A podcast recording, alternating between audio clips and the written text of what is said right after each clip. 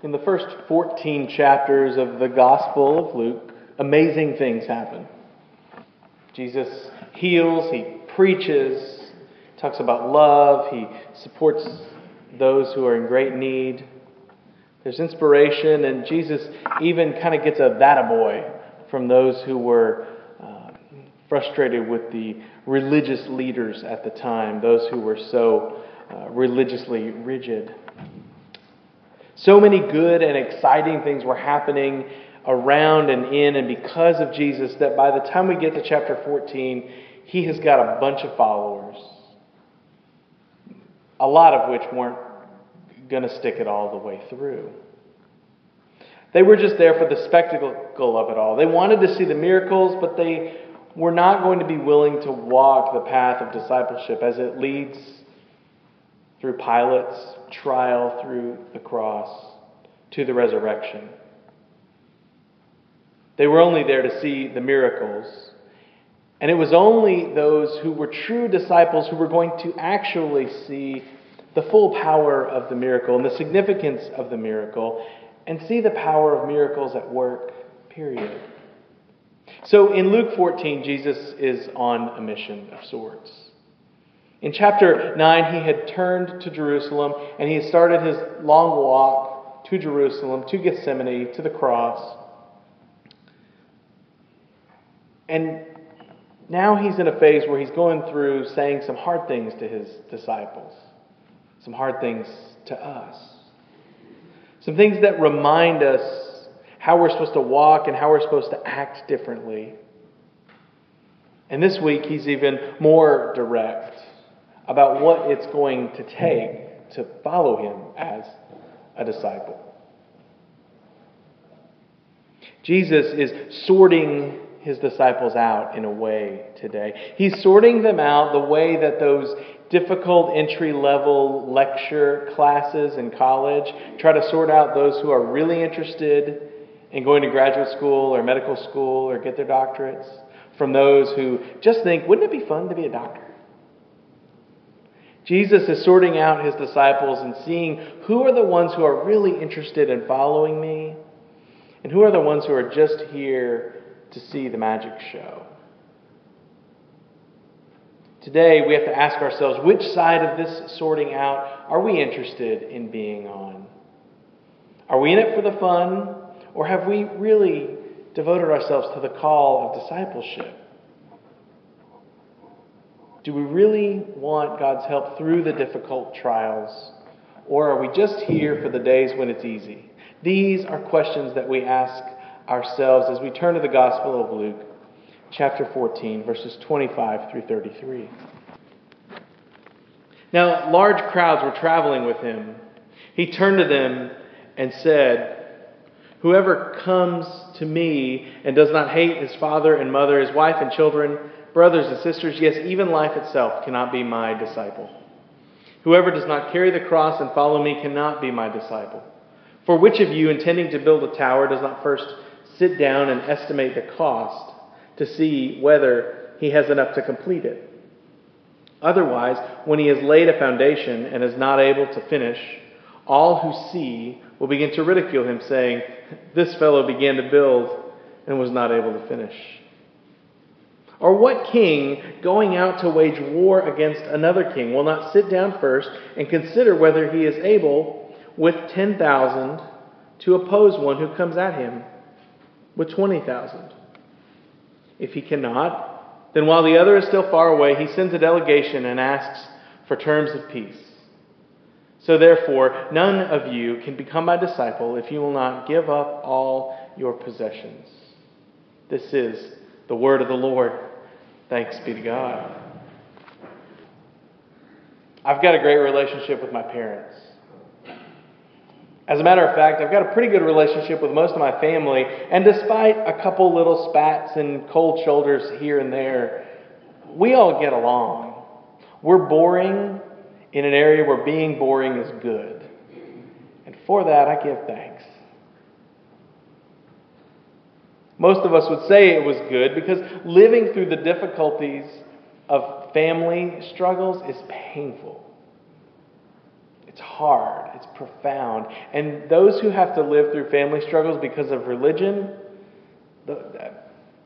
well, that's even worse. And I don't know if many of us have actually experienced them because of religious things. Have you ever been slighted or frustrated or had to create divisiveness within your family because of the gospel? Have you ever had to come up upon anything like what Jesus speaks about when he says, Whoever comes to me and does not hate his father and mother, wife and children, brothers, sisters, and yes, even life itself cannot be my disciple? Whoever does not carry the cross and follow me cannot be my disciple. I suspect that though some of us have had divisive experiences with friends and with, with family, it hasn't been because of the gospel. Which could mean we need to face this reality. It could mean that we're not taking the gospel seriously enough. We should think about that. Have we not followed faithfully enough? I don't think that's exactly what Jesus is saying here. We'll get to that in a moment. But we, we must acknowledge the fact that sometimes we're so casual with Jesus that we settle for a fortune cookie faith. Can you picture what I'm talking about? A fortune cookie faith? Sometimes our lives are so comfortable and our faith is so convenient that our devotion for the day could be summed up in the words on a fortune cookie or shared in our Facebook status, right? God never gives us more than we can handle. God has blessed me so much. Look at my possessions. God helps those who help themselves, and boy, I help myself today. God wants to grow your territory. You just haven't asked yet. When God closes a door, He opens a window. There's a Sunday school class who might be able to talk to you about some of those half truths. But I suspect that the truth of the gospel is this if Jesus were just delivering something that could fit on a fortune cookie, If devotion were as simple as self help mantras offered by yoga teachers on YouTube, some of which are fun to do yoga with, if that were what Jesus were about, why would he have told the crowds that family divisions might be caused by discipleship? Why would he have made mention about taking up the cross and counting the cost before beginning the journey? Why would he do that if the journey was so easy anybody could do it? Faith, true faith, is truly good. I think we all know this. I think that's why we're here, even on a holiday weekend, right? But faith also can be really hard because truth faith doesn't follow what's easy and quick. It follows Jesus who heals, who saves, who brings eternal life, who is resurrection, who makes life worth living. But also, it, it, is, it is tough sometimes. The implication of Jesus' statement means several things. Like, discipleship will be hard, but, but, but hard things are worth it. If you're willing to engage your discipleship fully, in a full way, you're, you're going to get something out of it. But if you're not willing to fully invest in what it means to follow Jesus, you might not get anything out of it. And if your religion is so easy that it doesn't push you out of a comfort zone in some way or another, it's quite possible that the God you're following is yourself. It's you. If your faith isn't costing you anything, isn't demanding anything of you, then maybe it's not faith at all. Maybe it's just something you do because it's convenient. Maybe it's a social membership that you have. Maybe you don't like the political talk shows on Sunday morning, so you'd rather be here. Some of us here might be perfectly content with a faith like that, that fills time, that provides status, that can fit on a fortune cookie to give us a little mantra to think through in a difficult situation. But this kind of relationship and devotion costs us little more than time when we have it and cash in our pockets when it's there. And has anything ever really changed you that asked that little of you? Have you ever invested so little, so glibly in anything, and it have that profound an effect on you? I haven't. I think Jesus says that the faith is so significant that the call may cause us to hate our father and mother in order, in order to be truly faithful to it.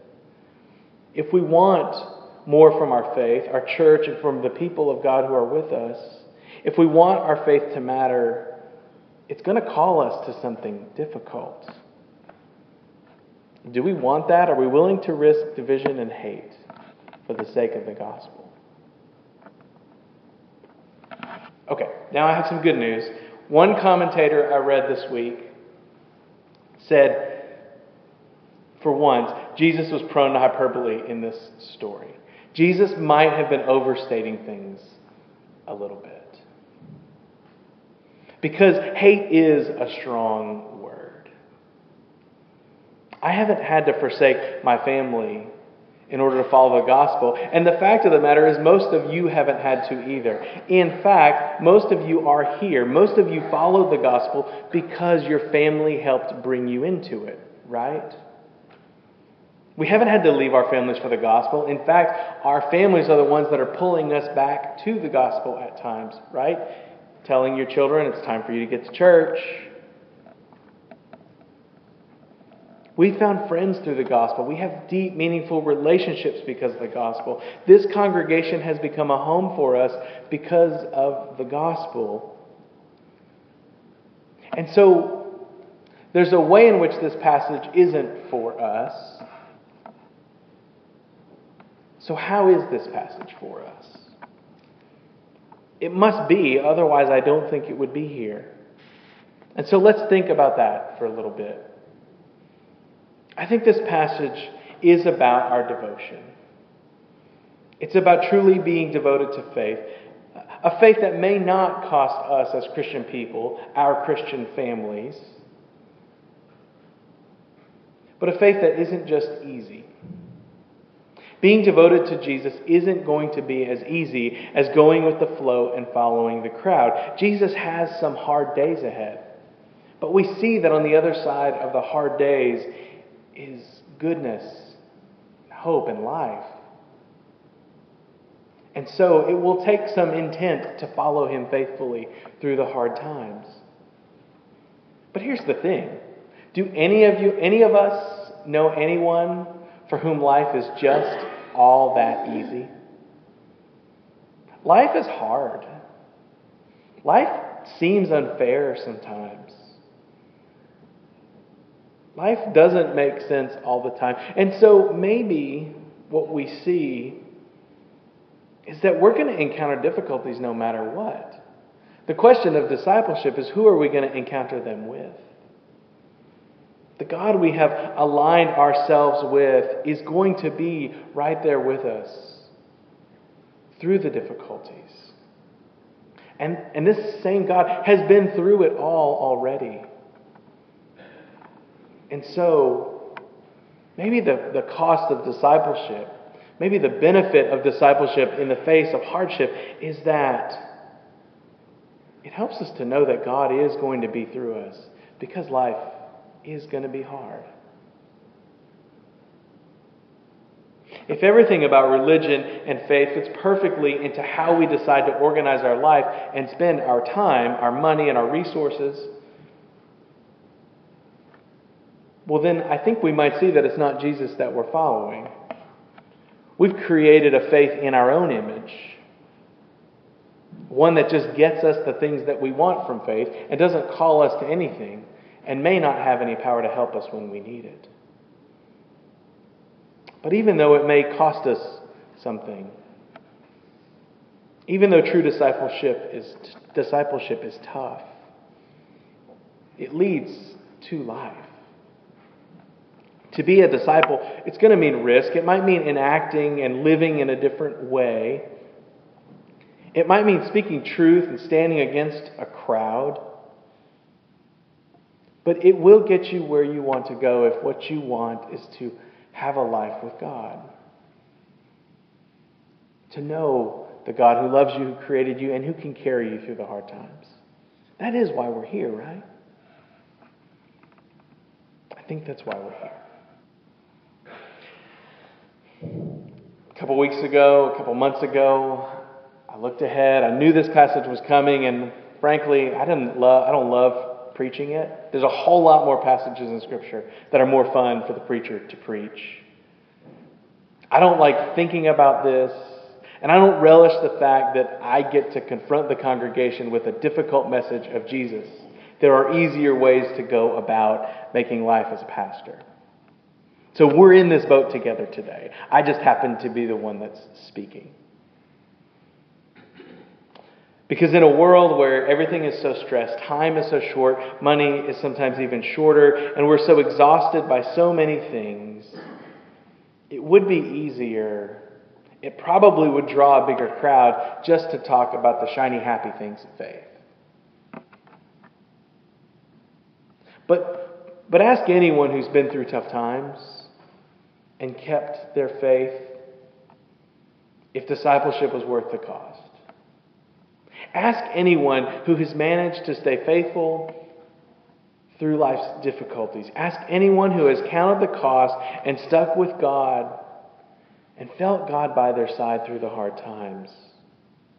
Ask them. And, and, and the way that they answer those questions, the way that they deal with the problems that they had, the ones that didn't fit in the greeting card messages, the ones that weren't fit for fortune cookies, the ones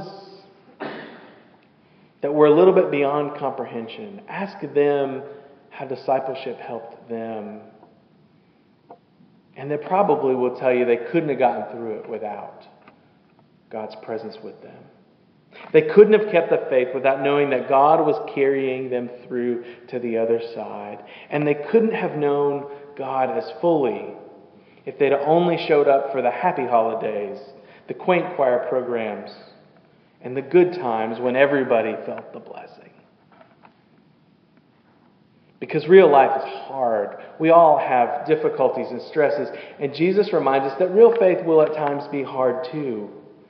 But at the end of the story, if we're faithful, if we do the hard work of picking up our cross and following, even following through a dark tunnel or a dark night of the soul, in the end, God will meet us there. God is with us. And so it may not be easy. It may cost us more than the dollar bills in our pocket. But knowing God is with us is what faith is about. Knowing that even though it's hard, God will be with us, I think is a bit what this passage is about. And so the questions we face today is are we willing to be a disciple of Jesus? Or do we want to get sorted out like the rest of the crowd who was just there for the spectacle? I think God will be with us if we stick to it. I think God will be with us because God knows it's hard.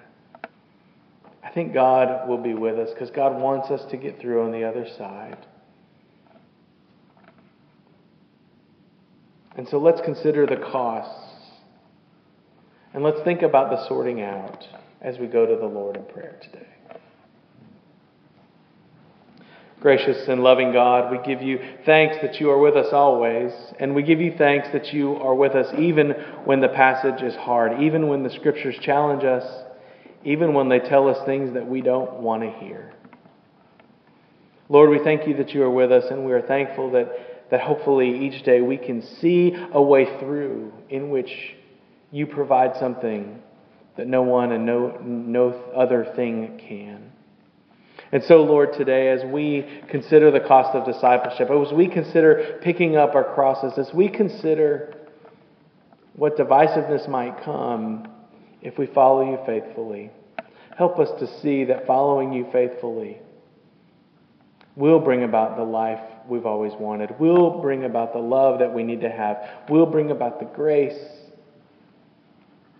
of your gifts to us and will bring about your kingdom come and your will be done on earth as it is in heaven. Lord, help us to stick with you in the hard times, uh, not just the easy ones. For we see that you are with us always, both in the hard times and the easy ones.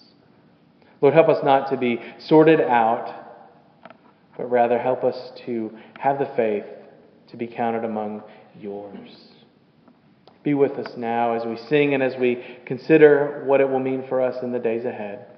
It's in your name we pray. Amen.